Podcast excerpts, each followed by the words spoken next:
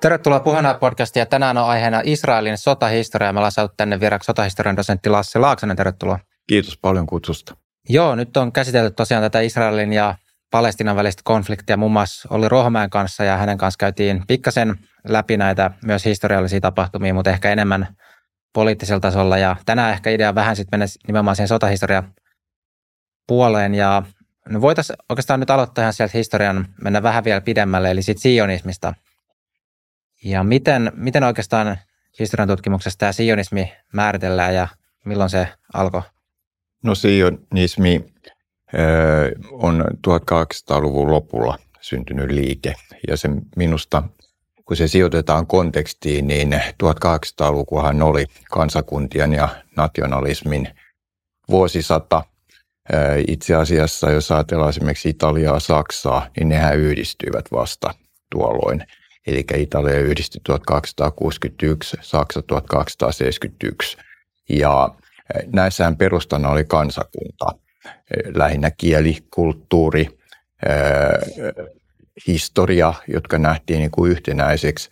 Mutta jos ajatellaan sionistista liikettä, niin siinä tietysti pohja on vähän erilainen, koska se on tietyllä tavalla ilmentymä tätä aikakautta, mutta juutalaisethan olivat olleet diasporassa 2000 vuotta eli olivat hajallaan joka puolella. Ja tässä 1800-luvun lopulla juutalaisiin kohdistui semmoisia vainoja, jotka sai paljon palstatilaa. Eli Venäjällä esimerkiksi Aleksanteri toisen murha, sen seurauksena oli pokromit, tuli paljon niin kuin juutalaisvainoja. Ja sitten toinen, joka oli 1290-luvulla esillä, oli Raifuksin tapaus, eli ranskalainen kapteeni, joka väärin perustein erotettiin ja karkotettiin Pirusaarelle. Ja tämä Theodor Hertz, joka oli sanomalehti mies itävaltalainen, niin hän kiinnitti huomiota tähän Dreyfusin tapaukseen ja tuli ajatus tästä oman, oman valtion muodostamisesta, oman kansankodin muodostamisesta. Ja Hertz oli nimenomaan tämä isähahmo pitkälti tässä, vaikkakin muitakin toimijoita oli mukana. Joo, tämä on yksi, mikä on mietityttänyt mua aika paljon myös nyt, kun tämä on taas vähän niin kuin puhjennut tämä akuutti sotatila tuolla Israelissa tai konflikti, saanut taas sotilaallisia muotoja.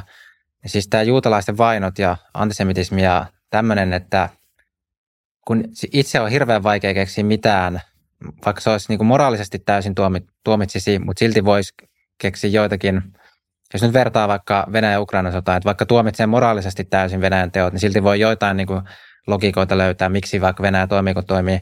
Ja sitten taas on, mun on ollut hirveän vaikea keksiä. Mä en ole ainakaan vielä tullut oikeastaan missään vastaan mitään järkeviä selityksiä, että miksi esimerkiksi juutalaisia on otettu vaino, koska katuku, no ainakaan nykyään ihan katukuvassa niin juutalaiset edes näy mitenkään negatiivisesti länsimaissa.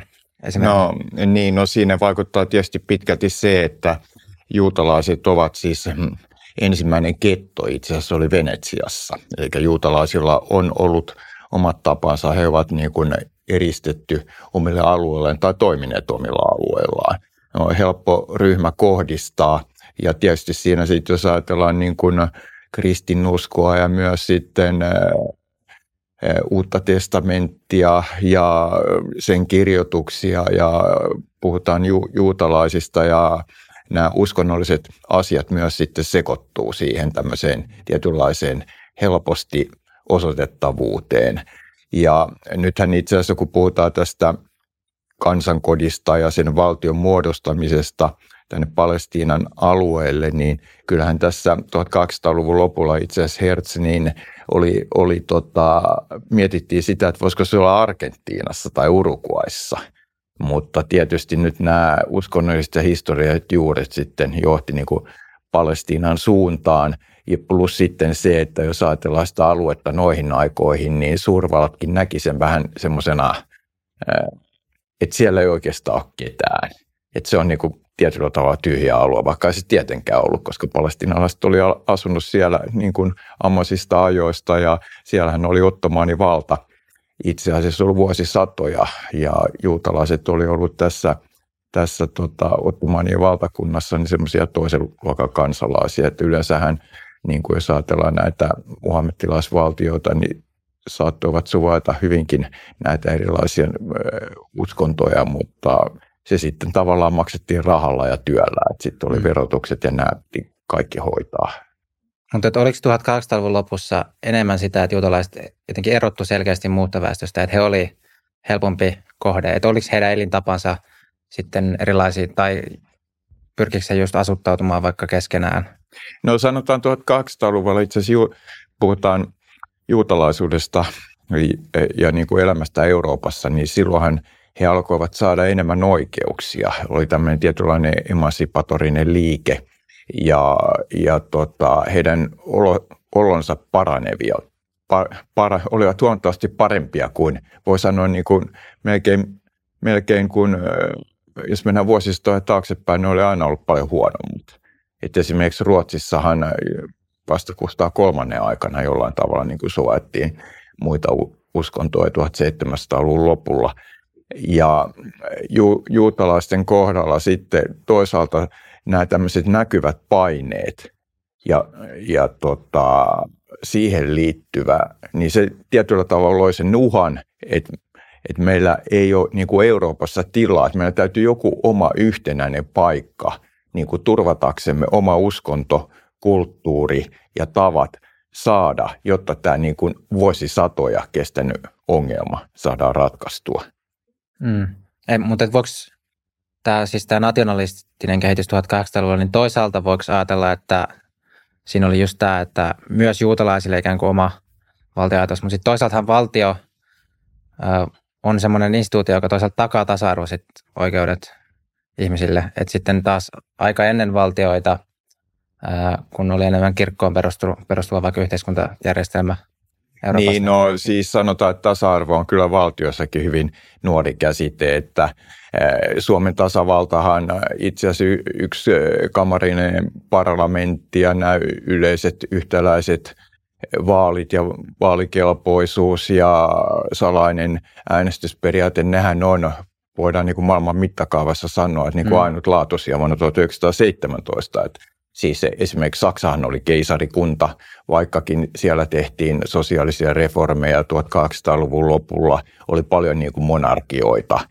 ja niin kuin tasa-arvoinen yhteiskunta oli kyllä niin kuin utopia vielä tuohon aikaan.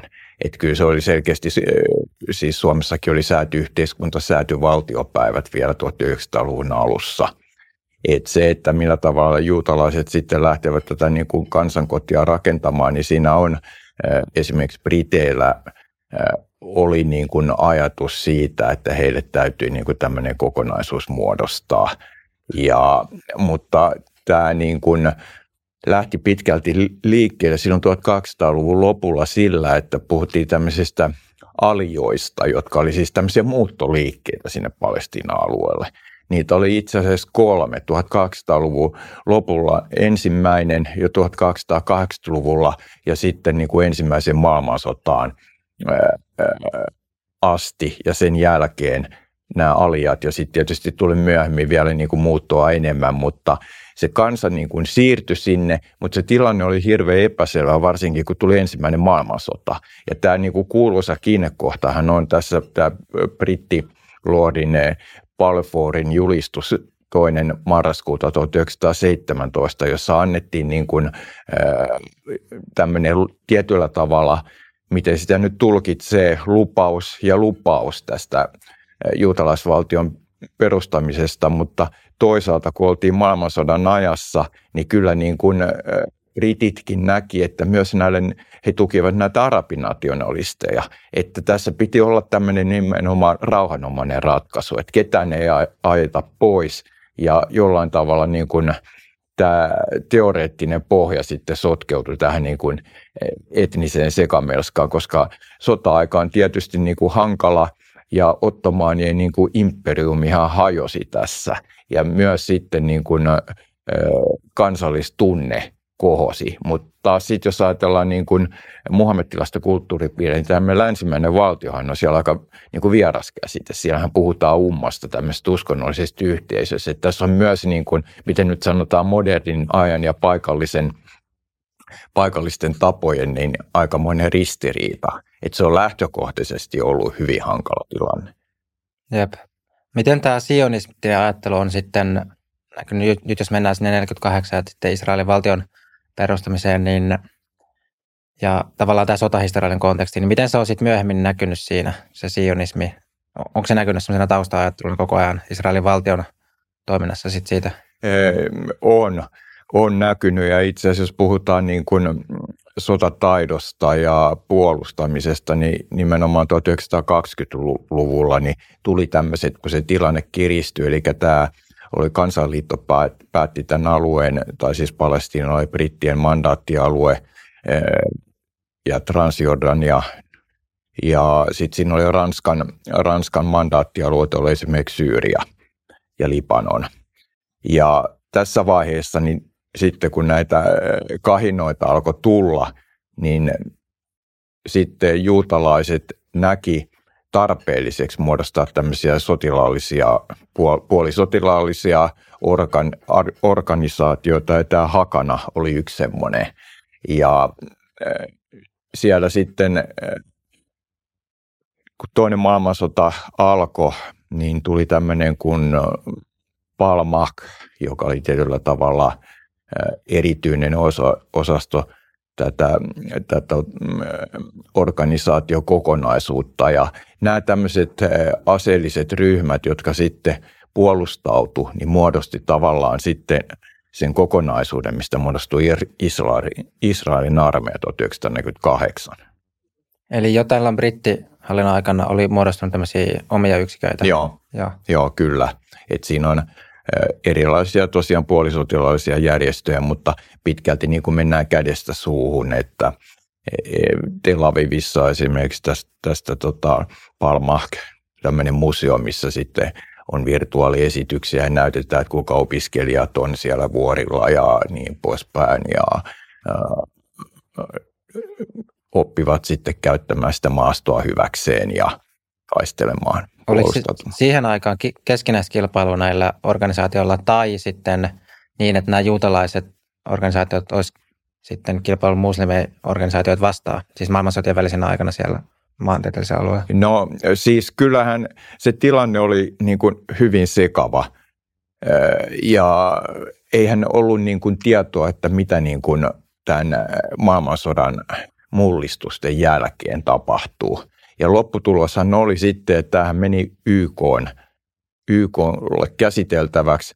Britit näki sen tilanteen vähän sillä, sillä tavalla, että nyt sanotaan, että se oli kuuma peruna, josta piti nyt vähän päästä eroon ja YK ratkaisi, ratkaiskoon tämän. Ja se oli tämän kahden valtion malli. Mutta sitten, koska palestinalaiset eivät suostuneet tämmöiseen ratkaisuun, niin sitten nämä kahinat ja nahinat alkaa. Ja ne alkaa heti siis tämä Israelin perusta, Israelin valtion itsenäisyysjulistus, niin se niin kuin tavallaan on se lopullinen sytyke siihen, että nämä sodat alkaa. Ja se on se lähtökohta sille, että itse asiassa Israel se näkee, että se jokainen sota, mitä se käy, niin on eksistentiaalista sotaa, koska arabivaltioita on ympärillä. Että nyt me aika paljon puhutaan vain niin kuin Hamasista, Kaasasta, mm. Länsirannasta, Hitsbollahista Libanonin puolella, mutta nämä arabivaltiot muodostaa semmoinen suuren suu, puolikuun Pohjois-Afrikasta – aina, aina sinne, sinne tota Persialahden alueelle. Eli kaikki, kaikki nämä valtiot enemmän tai vähemmän niin katsovat hyvin niin kuin, äh, Israelia kieroon ja alun perinkin. Mm, y- yksi semmoinen narratiivi, mitä kuulee, on, on tämä, että just juutalaisia tuli sinne palestinalaisalueelle ja sitten he perusti vaan niin kuin oma valtio ja sitten palestinalaiset ikään kuin oma, omassa maassaan – jäivät alistetuksi, niin siitä kysymys, että kuinka paikkansa pitävät tämä on, että voiko jotain suuruusluokkaa osuuksia sanoa, että kuinka paljon 48 tilanteessa näistä juutalaisista niin oli jo asunut siellä alueella pidempään ja kuinka suuri osa suunnilleen oli sitten, jotka tuli Euroopasta tai muualta? No ky- kyllähän ne, nämä alijat ja sitten tietysti toisen maailmansodan aikaan, sehän li- lisäsi sitä muuttoliikettä sinne niin kuin moninkertaisesti, koska oli kuitenkin taustalla oli Natsi-Saksa ja holokausti ja niin poispäin. Että eh, nyt on huomioitava sitten myös se, että kun puhutaan Israelin valtiosta, niin siellähän on muitakin kuin juutalaisia. Eli siellä on palestinalaisia, joilla on kansalaisoikeudet, siellä on kristittyjä ja niin poispäin. Että tämä kahden valtion malli, kun se lähtee heti siinä alussa menemään niin kuin kieroon, että se, on niin kuin näille etnisille ryhmille mahdoton, niin siitä sitten se niin kuin jatkaa tässä pitkässä juoksussa koko ajan. Siitä ei ole päästy ratkaisuun siitä alkuperäisestä ajatuksesta. Ja nyt tietysti mitä pidemmälle aika menee, sodat jatkuu, niin asiat sitkistyy. Mutta ei ole näin, että olisi tullut kertarysäyksiä kaikki, vaan että näiden alioiden aikana on tullut Joo, kyllä, niin kuin hiljalleen. mutta suur, suurin aalto tulee toisen maailmansodan jälkeen kyllä. Ja siinä on sitten tosiaan niin kuin YK, kun ajatellaan, niin siinä, siinä tota, intressi on saada se valtion muodostettua ja tosiaan kahden valtion periaatteella ja tietyllä tavalla niin kuin ratkaista tämä ongelma sillä. Mutta se on monesti aivan niin kuin YK on edeltäjän kansanliiton kohdalla, niin vedettiin näitä rajoja tonne, että se näyttää tuossa hyvältä ja tuossa on ikään kuin etninen raja, mutta eihän se koskaan näin mene. Mm. Ja tässä niin kuin todellakin niin astuttiin miinaan. Mutta toisaalta ei sovi olla jälkiviisas, mitä muuta oltaisiin voitu tehtyä. Jos on kaksi, kaksi, kaksi ryhmää ja niiden pitää sitten pienellä alueella tulla juttua keskenään, niin kyllä se kaksi valtiota niin kuin on looginen ratkaisu. Hmm. Ja eikö se perusajatus Israelin valtion kohdalla kuitenkin, mikä liittyy just siihen sionismiin, että joo, siellä on näitä muitakin kuin juutalaisia, mutta se, että juutalaisilla on enemmistö kuitenkin siellä, eikö se ole kantava joo. ajatus tähän päivään asti ollut? On, juutalaisilla on enemmistö, jos ajatellaan sitä parlamentaarista järjestelmää, joka siellä on, Knesset ja presidentti ja niin poispäin, niin kyllähän se on tietysti selkeästi, kun enemmistö on juutalaisia, niin silloin myös niin kuin juutalaiset on siellä, siellä ylim, ylimmällä, ylimmissä tehtävissä. Et vähemmistö ei saa sillä tavalla ääntään kuuluviksi kuin haluaisi. Mutta tässäkin on, täytyy huomioida se, että jos ajatellaan nyky-Israelia, niin kyllähän tosiaan niin kuin Israelin valtion sisällä mm, on palestiinalaisia ja on rauhanomaista rinnakkaiselua. Että esimerkiksi kun itse olin sotahistoria-konferenssissa 2018 Jerusalemissa, niin meidän kongressikeskus oli alueella, jossa oli niin kuin minar, minareetit siinä Laakson pohjalla jo kuulu nämä rukouskutsut ja muuta. Ja silti oltiin Jerusalemista vain 20 kilometrin päässä ja tämä väestö oli eli ihan sokusasti siinä mm. ympäristössä. Ja eikö voisi sanoa, että tämä tekee siitä Israelista vähän poikkeuksellisia, jos nyt vertaa sitä muihin kansallisvaltioiden syntyyn, että alusta alkaen on ollut ikään kuin sellainen alituinen uhka, että juutalaiset päätyisivät vähemmistöksi omassa maassaan. Nyt toisin sanoen, kun Euroopassa 1800-luvun lopulla tuli näitä kansallisvaltioita, niin muissa ei ollut vastaavanlaista semmoista välitöntä uhkaa, vaan se oli aika niin kuin, koska ei ollut niin samanlaisia muuttoliikkeitä, että vaikka joku Ranska, niin ranskalaiset asuivat siellä alueella ei ollut samanlaista uhkaa, että vaikka yhtäkkiä muslimit olisivat nyt siellä enemmistö. Niin, se on just näissä kansallisvaltioissa on se rajanveto aina vaikeaa. Nyt tietysti molemmissa maailmansodissa niin nämä rajat vedettiin uusiksi. Ja silloin kun puhutaan valtapolitiikasta, niin silloin kyllä niin kuin tämä etnisyys on sitten semmoinen kaunis korulaisen valitettavasti monesti. Mutta tässähän on se ongelma tosiaan se, että sinne on muuttanut paljon uutta väestöä muutamassa vuosikymmenessä ja luodaan kokonaan uusi valtio, johon tulee ihmisiä ympäri maailmaa. Et jos verrataan sitten näihin kansallisvaltioihin, niin kuin vaikka Suomi, niin mehän ollaan näillä sijoilla on oltu hyvin pitkälle ja, ja se koko ajatus on siinä, että on se tietty alue, joka muodostaa sen kansakunnan ja sitä kautta valtion. Että tämä lähtökohta on näin ongelmallinen ja sitten kun tämä tilanne kiristyy, niin se johtaa siihen, että Israelista tulee tosiaan niin kuin hyvin militaristinen valtio, koska se katsoo ja katsoo edelleenkin, että, että sitä uhataan maalta, mereltä, ilmasta, että tietyllä tavalla aina niin kuin piiput osoittaa kohti Israelia. Ja tämä niin kuin voimakas kohesio ja yhtenäisyyden tunne, mikä siellä on edelleen, niin se selittyy just tällä, että koko ajan niin kuin joudutaan – joudutaan niin kuin, olemaan varulla, että koska joku hyökkää, kun tämä asetelma, se ei ole millään tavalla niin kuin rauhoittunut. M- miten sitten tämän valtion perustamisen alkuvuosina tämä militaarisuus alkoi näkymään, että alkoiko Israel voimakkaasti panostaa sitten omaa armeijaa ja millaisia, sitten jos miettii sitä aluetta, niin millaisia ehkä erityispiirteitä sitten alkoi muodostua ja mitä, mitä erityisseikkoja on sellaisia, mitä Israel joutui sitten ottaa huomioon just tämän maantieteen ja poliittisen maantieteen takia? Joo, se on, siis sehän on hyvin pieni alue ja siellä on paljon väkeä. Ja nyt tässä siis Israelin perustamisen y- yhteydessä luotiin tämä armeija ja otettiin niin kuin oppia sieltä, mistä niin kuin nähtiin, että on ollut parhaat ratkaisut ja tehokkaammat ratkaisut. Ja tässä on semmoinen tietynlainen paradoksi, että Israel niin esimerkiksi se toisen maailmansodan ajan Saksasta otti oppia.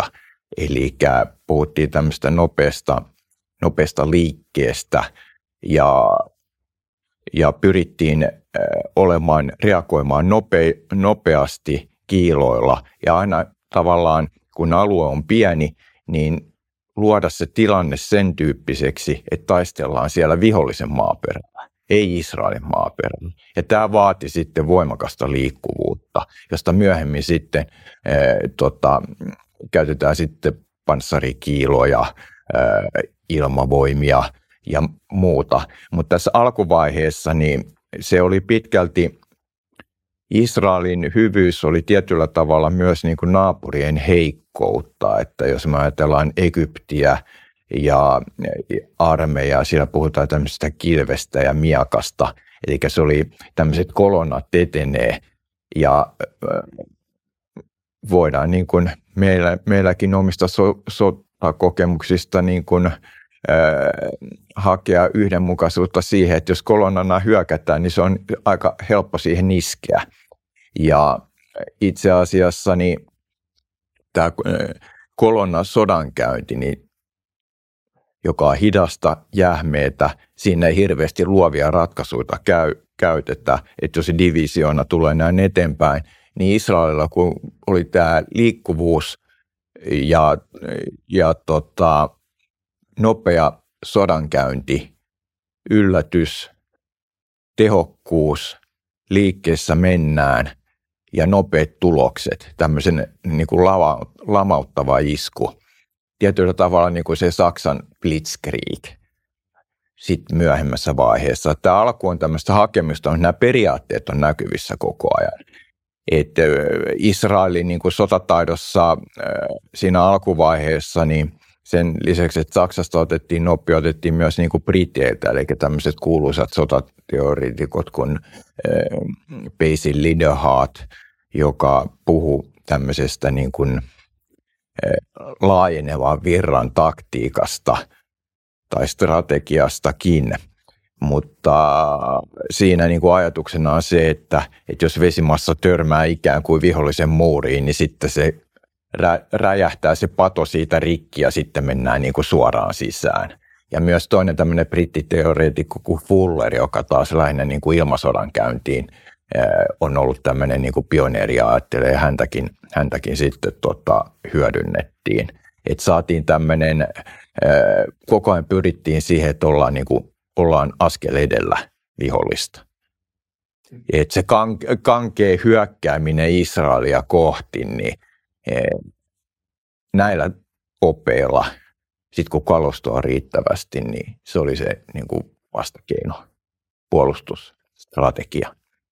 Kyllä, miten aseteollisuus, niin alkoiko Israel rakentaa omaa aseteollisuutta sitten nopeasti vai oliko heillä jotain keskeisiä kumppanimaita esimerkiksi, millä he sai teknologiaa, mikä oli sitten parempaa verrattuna näihin naapurimaihin? No, Yhdysvallathan on tukenut Israelia hyvin voimakkaasti koko historian ajan. Ja kyllähän niin kuin länsi on tukenut Israelia, koska tässä alkuvaiheessa, niin jos ajatellaan nyt lähinnä Egyptiä ja näitä arabimaita, niin Neuvostoliitto asesti niitä. Ja tässä niin kuin tämä kylmän sodan kaksinapainen asetelma näkyy myös sillä alueella hyvin voimakkaasti.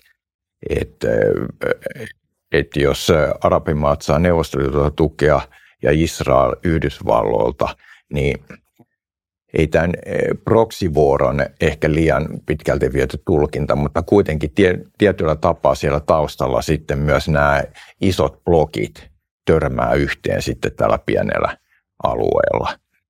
Ja mm, Israelissa kyllä nopeasti siis tiedustelupalvelu, tämä Mossad, tunnettu, joka, johon liittyy monenmaista tarinaa, mutta näitä nyt ei tietysti kylillä huudella, mikä on niin todellisuus, koska sehän kuuluu tämmöiseen tiedustelupalvelutoimintaan, että levitetään erilaista informaatiota ja, ja ää, se on valheellista. Totuus on siellä jossain, mitä, mitä ei haluta niin kuin kertoa tai vastapuolen tietää. Mutta sitten oli tämä asetteollisuus ja ää, itse asiassa tämmöinen merkava vaunu, panssarivaunu, sehän on, se on 1970-luvulla kehitetty, mutta näiden sotakokemuksien seurauksena niin Israel niin tosiaan niin nimenomaan nämä, tämän nopean liikkuvuuden kautta halusi luoda tämmöisen oman tyyppisen panssarivaunu, joka oli äärimmäisen kehittynyt. Että niitä on, on siellä Jerusalemin lähellä on tämmöinen museoalue, missä niitä on siellä eri malleja rivissä ja siinä esimerkiksi oli tämmöistä uutta teknologiaa se, että, että siinä on hyvin niin kuin pieni pinta. Se on hyvin kalteva siitä edestä, eli vihollisten sitten singot ja muut ei siihen pure. Ja sitten taas toisaalta, niin, koska miehistöä piti liikuttaa nopeasti, niin oli tarkoitus aina, että näissä vaunussa sitten on mahdollisimman paljon väkeä ja myös siinä kannella. Eli sitten ne tavarat ja varusteet tuli siellä takana niin kuin turvassa semmoisissa koreissa. Ja myös niin kuin se ulospääsy sieltä tankista, niin se ei tapahtunut pelkästään niin kuin sieltä torinluukun kautta, vaan siellä oli sitten pohjassa muun muassa luukku, josta sitten päästiin pois. Että nämä on näitä tämmöistä Israelin niin kuin omaa sotateknologiaa, missä tietysti on hyödynnetty oppeja muualta, mutta mutta tota, se on aivan niin kuin omaa tuotantoa ja myös sitten eh, muutakin kalustoa. Onko toi selvästi eronnut näistä Israelin naapurimaista, että jos nyt joku olisi mennyt ikään kuin taivaspaikalle katsomaan sitä sotaa siellä tai sieltä jostain niin kuin yläperspektiivistä, lintuperspektiivistä, niin onko siinä selvästi eroavaisuudet huoma- huomattavissa, että miten sitä sotaa käydään niillä vastapuolilla?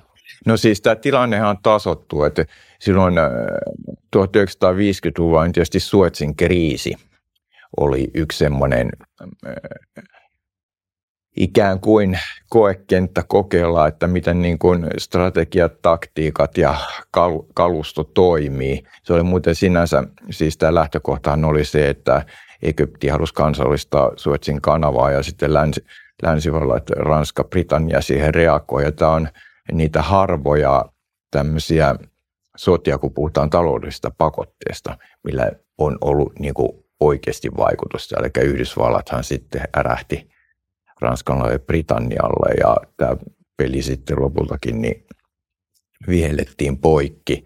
Mutta mm, tässä, tässä yhteydessä niin tämä liikkuvuuden korostaminen niin kuin jatkuu edelleen. Ja sitten seuraavakin kohta on sitten 1967 tämä niin sanottu kuuden päivän sota.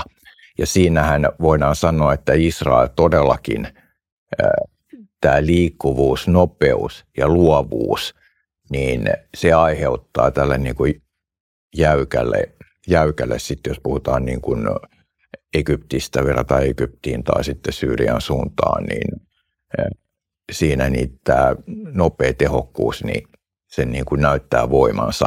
Ja tässä yhteydessä sitten vielä, niin jos ajatellaan sitä, että miten tosiaan sitä taistelu kenttää, millä tavalla sitä niin kuin käytetään, niin tämä Siinain mie, mie, miehitys ja monet muut alueet, niin siinä nimenomaan Israel pystyy painamaan sen taistelualueen pois itsestään. Et se on ollut aina niin kuin tavoite ja pyrkimys. Ja nyt jos ajatellaan näitä, mitä nyt Hamas on hyökännyt viime aikoina, niin siinähän mentiin Israelin puolelle. Että sehän on tietyllä tavalla niin kuin trauma muodostunut siitä, että nyt, nyt ne tulikin meidän puolelle. Sehän on vaan ollut yleensä tämmöistä niin kuin iskemistä kaukaa raketeilla tai terroritekoja tai muuta, mutta tässä selkeästi niin päästiin Israelin pyhälle maaperälle. Näin, voisi kohta vielä käydä tuon kuuden päivän sodan, mutta sitä ennen tuosta Suetsin kanavasta, niin eikö sen tämmöinen taloudellinen merkitys ole hyvinkin valtava, siis jos miettii ihan geopoliittisesti? on. Ja sen, että kuka on. tavallaan sitä hallitsee. Ja silloinhan itse asiassa Egypti myös näillä aluksilla äh, niin kuin tukki sitä, käytti sitä niin kuin tämmöisenä painostuksen välineenä, että tulee mieleen tämä tämä, tästä kauaakaan, kun tosiaan sinne se yksi konttilaiva sitten meni poikittain, että kyllähän se niin kuin taloudellinen merkitys se tuohon maailmaan aikaan paljon suurempi vielä kuin nykyään. Kaikki niin kuin merikuljetukset sitä kautta. Mutta siis siellähän oli suomalaisikin rauhanturvaajat. Mehän oltiin vasta ikään päästy YK-jäseneksi ja tämähän oli sitä meidän brändin rakentamista myös, että Suomesta tulee suurempi kuin, kuin, niin kuin kokoon tämmöinen rauhanturvaajien suurvalta. Jep, jep. Et ju, just sen takia, koska se koko Aasia ja Euroopan, sehän on nopein ollut reitti, siis mennä Kyllä. tätä rahtiliikennettä, niin siitä voi hahmottaa sen merkityksen, että ei tosiaan puhuta mistään pienestä. Mutta tosiaan voisi käydä sen kuuden päivän sodan, eli lyhyesti sen tapahtumat ja miten se eteni sotilaallisesti. No siis Israel pystyi torjumaan tämän tota, arabimaiden koalition ja sitten tietysti voidaan kysyä, että missä on sitten ne menestyksen rajat tai niin poispäin, että sitten tuli nämä mietettyjen alueiden ongelmat, jotka on niin kuin vieläkin vaikuttamassa.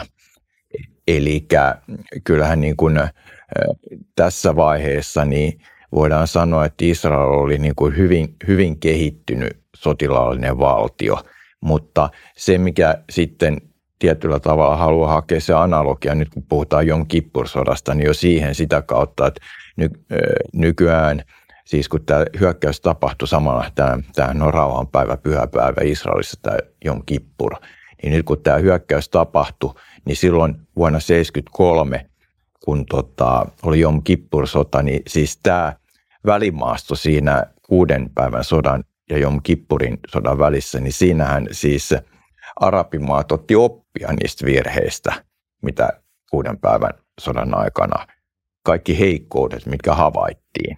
Ja sitten taas toisaalta Israel turtu tähän omaan ylivoimaisuuteensa.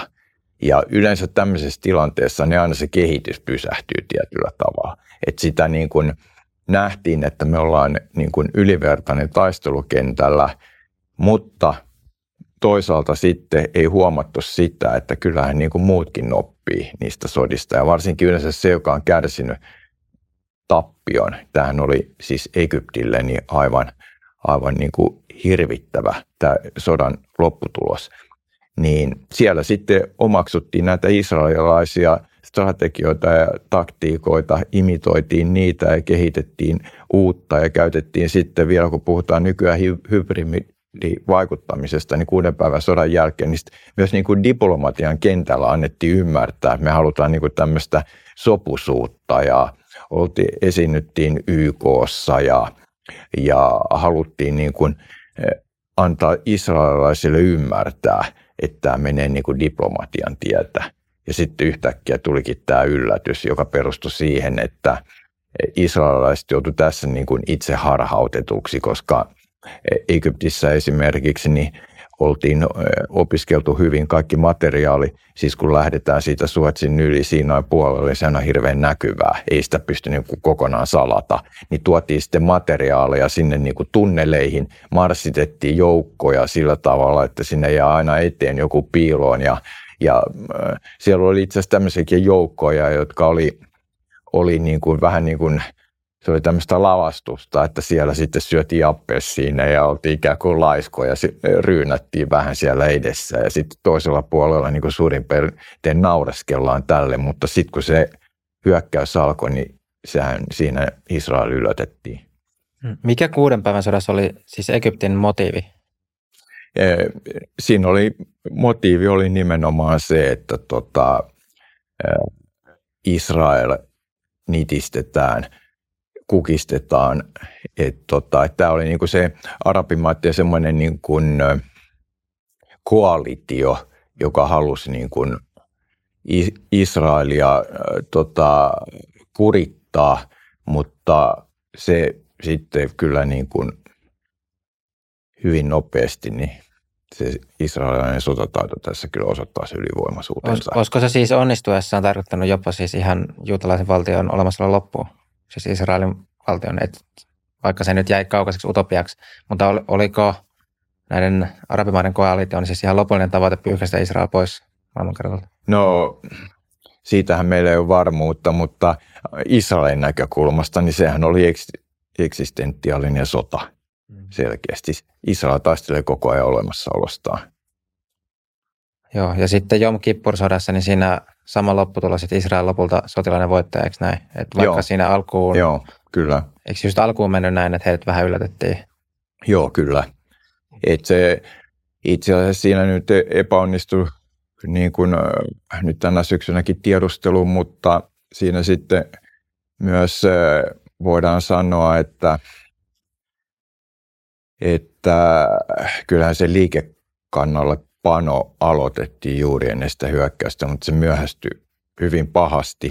Ja sitten taas, jos haetaan näitä pitkiä linjoja, niin tämän Jon Kippurin tota, seurauksen sitten taas Israelissa tehtiin aika, aika niin kuin kova pesän selvitys siitä, että minkä takia oltiin tämmöisestä liikkuvasta, ää, liikkuvasta sodankäynnistä ikään kuin annettu poliittisten ää, suhdanteiden myötä periksi. Eli Israelin armeija, sen niin kuin se luovuus ja joustavuus katosi, koska poliittiset päättäjät katsoivat, että tämä tilanne kuitenkin on, on rauhallinen ja alettiin omaksumaan sitten toisenlaisia menettelytapoja, jotka ei sitten kuitenkaan sopinut siihen ajankuvaan, jos ajatellaan, että millä tavalla se Kippur hyökkäys tapahtui ja siinä tosiaan niin kuin yllätettiin. Ja sitten nämä globaalit seuraukset oli siitä hyvin suuret öljykriisi ja muuta. Miten siis öljykriisi vielä, sen voisi itse asiassa, se on aika kiinnostava teema nimittäin, niin miten se liittyy tähän Jom Kippur-sotaan? No siis tässä tulenarassa til- tilanteessa niin siis OPEC-maat kokoontuu ja ää, tätä, tällä öljyn hinnalla saatiin pitkälti niin länsi- ja maailman markkinatkin sekaisin, koska siis tuohon aikaan niin öljyn merkitys, jos puhutaan nyt mm. infrastruktuurista ja kaikista kulkuvälineistä ja muusta, niin se oli paljon paljon suurempi kuin nykyään. Että jos verrataan nykytilanteeseen, että jos tämän tyyppisiä menettelyjä käytetään, niin se ei ole likimainkaan yhtä tehokasta kuin siihen aikaan. Että kyllähän täällä Suomessakin niin katuvaloja sammutettiin ja energiaa säästettiin ja niin poispäin. Se liittyy niin kuin näihin vaikeisiin vuosiin. Ja, ja tuossa varmaan se kylmän sodan astelma, että Israel nähtiin, että oli selvästi se länsipuolta. Kyllä. Sitten haluttiin myös horjuttaa koko Joo. länttä. Joo, kyllä näin. Et sittenhän tämä niin kuin Israelin ja Egyptin suhde, tämä rauhan sopimus, joka saatiin aikaiseksi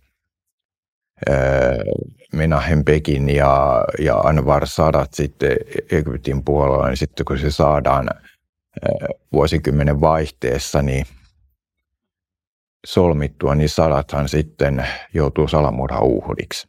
Eli tämä niin kuin kertoo siitä, että, että tota, arabimaissa niin Siis jos nyt sitten ajatellaan sitä Israelin olemassaoloa, niin, niin tämmöinen ikään kuin konsensus tässä oli niin. liikaa.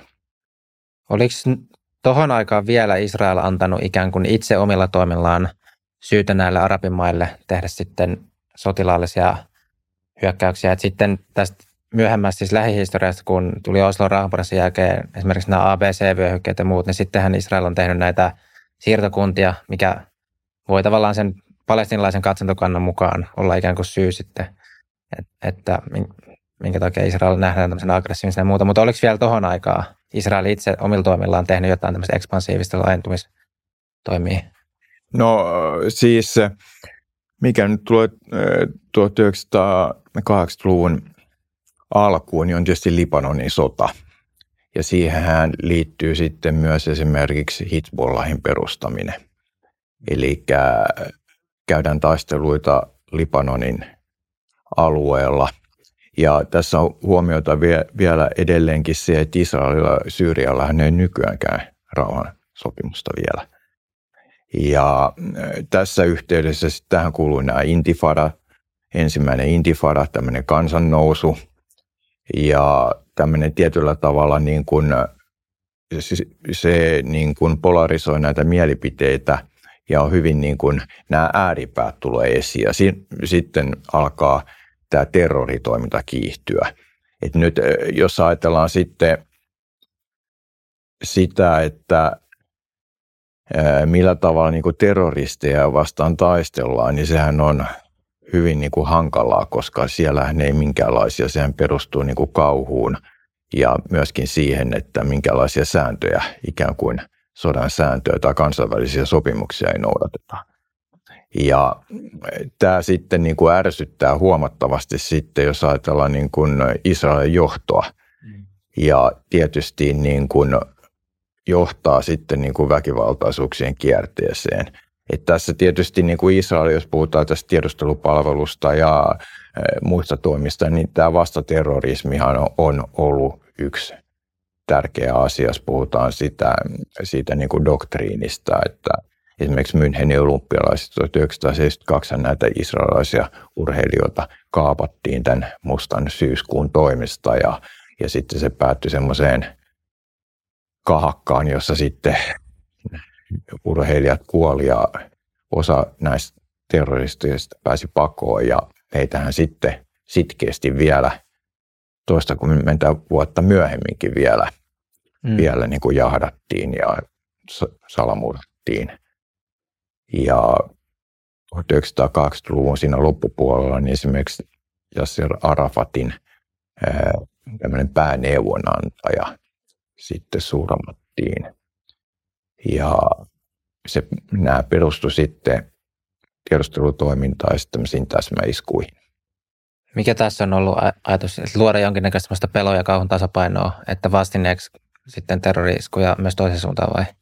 No kauhun tasapaino ja sitten taas toisaalta, niin kyllähän se koston kierre tämmöisessä tilanteessa, niin eh, onhan se niin kuin mahdoton ajatus, että jos vihollinen on siellä täällä, se on selkeästi nähtävillä, vähän niin kuin Vietnamin sodassa, niin, niin eh, ei siihen, se, se on niin kuin hankala semmoista vastaan taistella.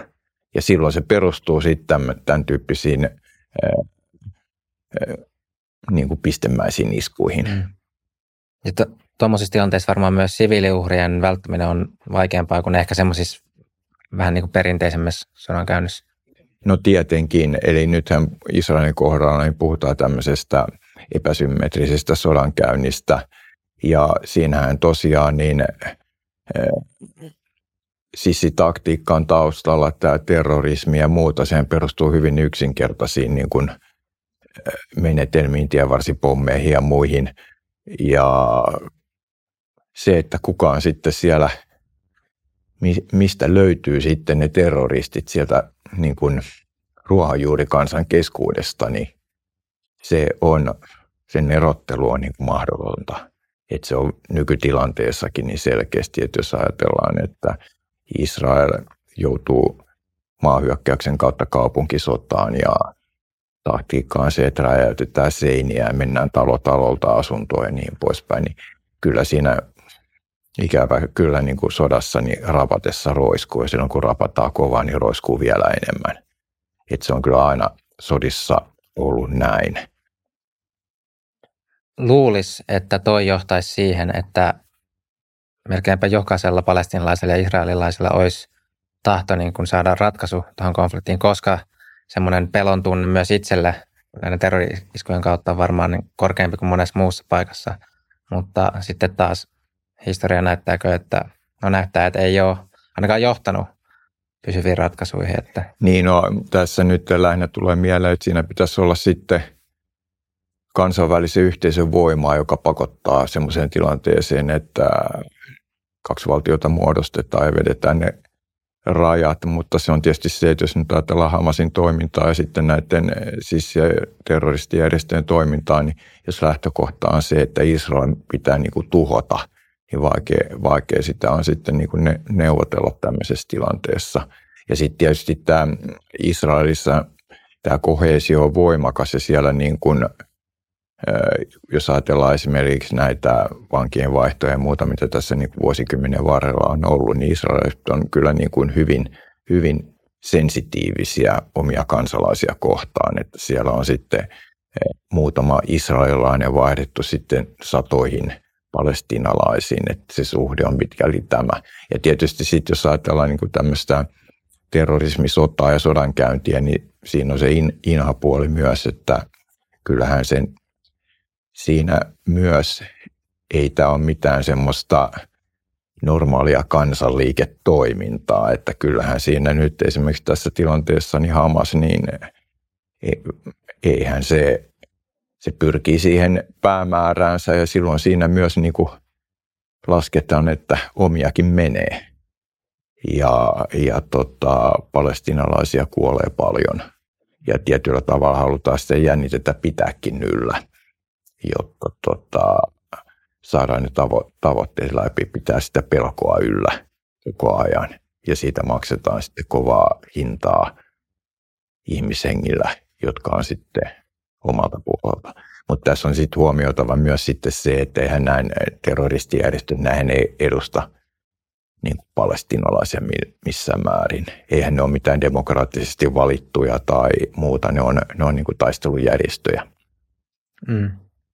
Tosin nyt Netanyahun aikaan, tai siis viime vuosinahan myös on ollut havaittavissa sitä myös israelilaisten poliittista jakautumista ehkä enemmän. Ja poikkeuksien paljon va- myös ollut vastustusta sitten tätä Netanyahu hallintokohtaa. Miten, mikä sun arvio on Netanyahusta, jos vähän ottaisi kommenttia, että onko hän, jos vaikka vertaa sitten aikaisempiin Israelin?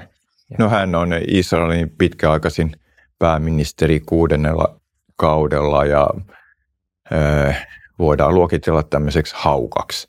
Mutta tässähän nyt on itse asiassa se, että hän on sitten pyrkinyt muuttamaan tätä Israelin oikeusjärjestelmää ja se on aiheuttanut sitten paljon protesteja. Siellähän on ollut israelilaisia mielenosoituksissa siis satoja tuhansia.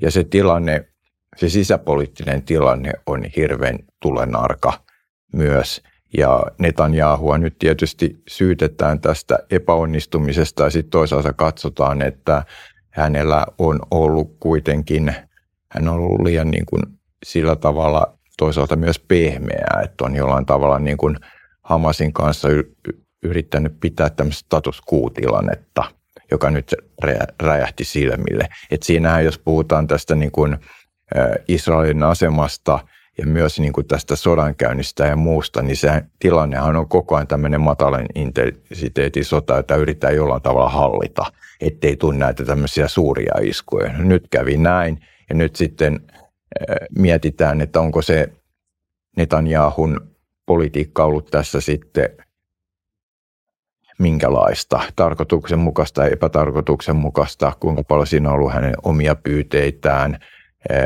ja sitten myös tämä tilanne siinä suhteessa, että pohjoisessa on Hitspolla, joka taas edustaa niin kuin CEO, jonka taustalla on Iran. Etelässä on Hamas, jossa on sitten nämä sunnitaustaiset, sitten on länsiranta erikseen, missä on sitten Abbasin hallinto, joka on, on tuota vaaleilla valittu. että tässä joutuu niin kuin aika paljon joka suuntaan katsomaan ja Netanyahulla, jos se hän niin kuin erotti puolustusministerinsä, keotti takaisin ja niin poispäin, niin ei se, niin kuin, se ei kovin hyvää, hyvää kuvaa anna myöskään siitä Israelin tilanteesta. Ja armeijan kanssa hänellä on myös ollut ristiriitoja. Hmm. Tosin eikö perinteisesti sanota myös, että yksi, mitä voi käydä, että sitten ulkoinen uhka yhdistää kansaa, että nyt kun tämä Hamas-hyökkäykset, niin – jos Netanyahu osaisi ikään kuin pelata tämän oikein, niin hän saattaisi saada jopa suosiotaan taas vähän laajemmin nousuun, vai miten se näet tämän? No mä näen kyllä Israelin niin, niin sen kohesion niin vahvana siellä, että viime kädessä niin aina se ulkoinen uhka, se eksistentiaalinen uhka, niin se nähdään niin kuin se suurimmaksi, nämä sisäiset ongelmat väistyy aina – että vaikkakin siellä olisi se, siellähän se parlamentaarinen elämä on muutenkin aika tämmöistä niin kuin impulsiivista, että me täällä Suomessa on totuttu siihen, että hallitukset istuu pitkään, mutta siellähän ne, ne vaihtuu koko ajan ja se on hyvin tämmöistä suhdanneherkkää, mutta kyllä niin kuin viime kädessä niin kyllä, kyllä tota, sit hallitukset vaihtuu ja pääministeri vaihtuu, mutta niin kuin yhteen hiileen puhalletaan Mm, Miten, viimeiseen asti. joo. Miten arvioisit sitten tätä Israelin sotilaallista voimaa tässä tilanteessa, että jos nyt miettii semmoista skenaarioa, että alkaisi tämmöinen usea rintamasota, just että Hezbollah tulee pohjoisesta ja sitten on Hamas ja mahdollisesti vielä länsirannalta jotain muuta. Että onko se Israelin kyvykkyys kuitenkin niin ylivoimainen, että käytännössä tämän, tämän tyyppiset ei horjuttaisi sitä? Ja, siis kyllähän Israel on aina pyrkinyt tämmöistä monen rintaman tai kahden rintaman sotaa välttämään, eh, mitä se joutui käymään silloin 60-70-luvun sodissa. Että tota, se nyt riippuu hyvin paljon myös, tästä täytyy niin kuin tämä diplomaattinen kuvio ottaa huomioon, että esimerkiksi tällä hetkellä nythän kun maahyökkäystä kovasti odotellaan ja muuta, niin kyllähän tässä niin kuin varmasti niin Yhdysvalloilla on suuri merkitys siihen, että jos Blinken kiertää nyt arabimaita ja on Israelissa jo toista kertaa lyhyen ajan sisään, niin kyllä tässä pyritään niin jonkinnäköistä rauhanomaisempaa ratkaisua saamaan, mutta kyllä niin kuin Israelissa on, on niin kuin totuttu siihen, että, että rankaisutoimet tämmöisistä tulee. Mutta mikä on niin kuin se mittakaava ja mikä on tavoite, kuinka pitkälle mennään, niin se on sitten toinen kysymys. Mutta ei Israel, ei sitä voi niin kuin millään tavalla ylivertaisena siinä suhteessa pitää, että vaikka se on alueen voimakkain valtio, silloin on ydinase, niin kyllähän niin kuin tämmöinen on sotahistoriasta nähtävissä, että nimenomaan tämmöinen niin kuin asymmetrinen sodankäynti, niin sen, sen niin kuin, sitä vastaan taistelma hyvin hankala, niin kuin esimerkiksi Yhdysvalloilla kävi Vietnamissa ja sitten tässä on myös huomioitava se, että tosiaan nämä pelisäännöt on erilaiset. Että tässä pitkäaikaisena kamppailuurheilijana, jos sanoo, että kun puhutaan kansainvälisistä säännöksistä ja jos ollaan nyrkkeilykehässä ja toiselle sanotaan, että, että tota, älä lyö vyön alle, että on säännöt, ja sitten toinen osapuoli vähät välittää lyö aina niin kuin vyön alle koko ajan, niin kyllä sitten tämä, joka sääntöjä noudattaa, niin kyllähän siinä niin kuin sitten hermo kiristyy. Ja nyt niin kuin tämä tilanne on niin tulen arkaa, että jos puhutaan niin kuin tunteiden merkityksestä sotaan ja historiaa ylipäätään, niin se on aina tuolla alueella ollut äärimmäisen korkealla ja varsinkin nyt. Miten sitten arvioisit, jos katsoo vielä maa, ilma- ja merisodan käynti, niin kuin roolit tässä nyt, että onko painottuuko tämä nyt selvästi maasodan käyntiin vai miten? No, tätä tilannetta on pitkälti niin kuin pyritty hallitsemaan. Siis Israel on vastannut näihin rakettiiskuihin ja tehnyt näitä rankaisuiskuja. Se on ollut tämmöistä niin kuin ilmapeliä, mutta sotahistoria osoittaa, että lopullista ratkaisua ei niin kuin tällä tavalla saada.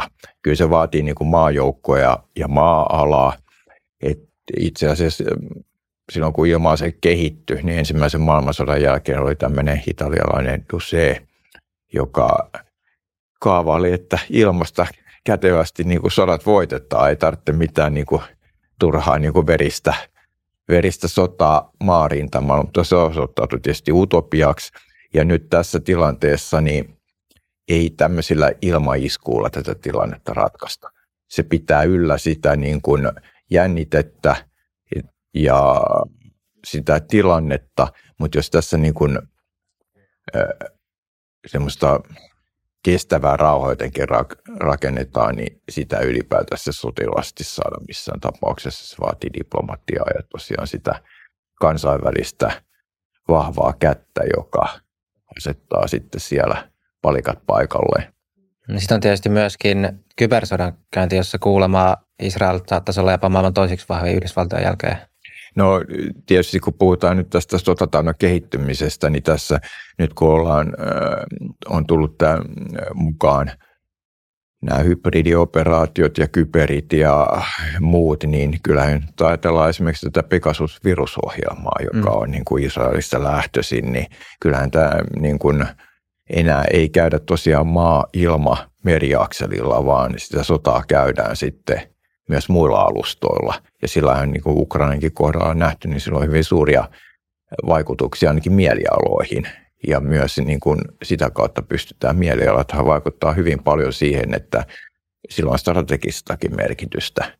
Jos ajatellaan taas verrattuna Yhdysvallat Vietnamissa, kun ne mielialat kääntyy niin kuin suurvaltaa vastaan, niin sillähän oli hyvin paljon niin kuin vaikutusta siihen lopputulokseen. Että tässä tietysti nyt jollain tavalla tuntuu, että nämä tunteet on pinnassa, kun haetaan niin kuin Israelin ja tämän Hamasin hyökkäyksen, haetaan näitä vastapuolia, niin tuntuu vähän siltä, että kaikilla on niin kuin mielipide, joka sanotaan heti ottamatta selvää asioista. Hmm. Ja se on tietysti aina, aina hankala tilanne, koska nyt tietysti historian tutkijana tieto on valtaa ja, ja siinä suhteessa niin sitä painottaa, mutta jos impulsiivisesti lähdetään sitten tämmöisellä mututuntumalla ja hirveällä niin kuin paatoksilla ottamaan kantaa, niin siitä ei mikään hyvä seuraa. Sitten mitä Hamasin sotateknologiaan tulee, niin ainakin Alpo Rusi piti lähes varmana, että nämä ohjukset, mitä he käytti, niin on saatu jostain muualta, todennäköisesti ehkä Iranista.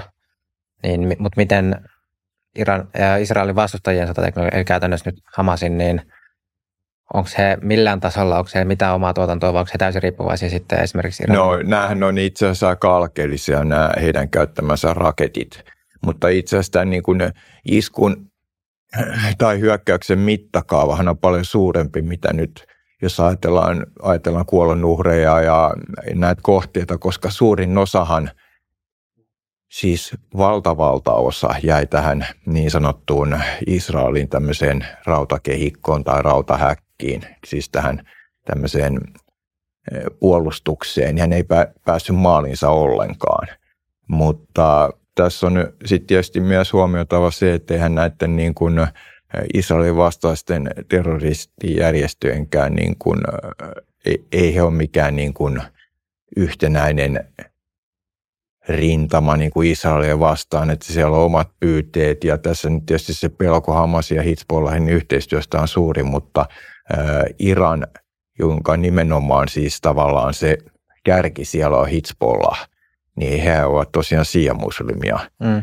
Ja sitten täällä Hamas, joka on huomattavan paljon pienempi tekijä voimavaraltaan, on sunnimuslimeja ja varmasti siellä on niin ulkoista apua ää, tota, ollut, jotta tämmöinen niin kuin hyökkäys on saatu aikaiseksi, mutta se on sitten spekulointia, mistä ja kuinka paljon ja kuinka paljon niin kuin materiaalista, kuinka paljon sitten tietotaidollista niin poispäin.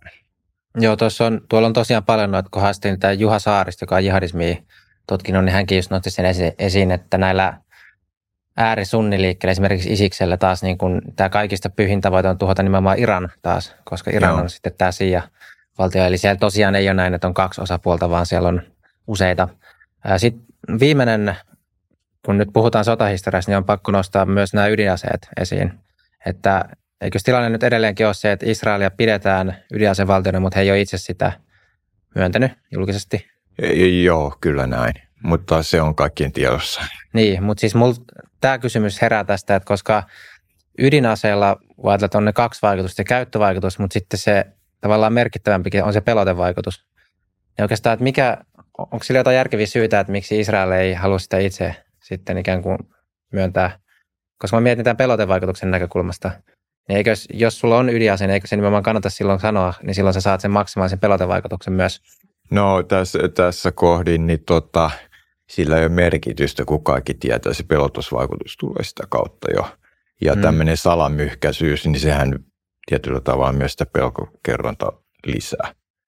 että tässä nyt tämän lähi alueellahan nyt nimenomaan Iranin tämä ydinaseohjelma ja muuta, niin sehän on tätä tasapainoa horjuttamassa. Ja jos puhutaan nyt esimerkiksi Israelin tiedustelupalvelun toiminnasta, niin siellä on nimenomaan ollut näitä kohteita, kun on tehty näitä salamurhaoperaatioita, jotka on liittynyt sellaisiin henkilöihin, jotka on niin ollut mukana Iranin mm. ydinaseohjelmassa.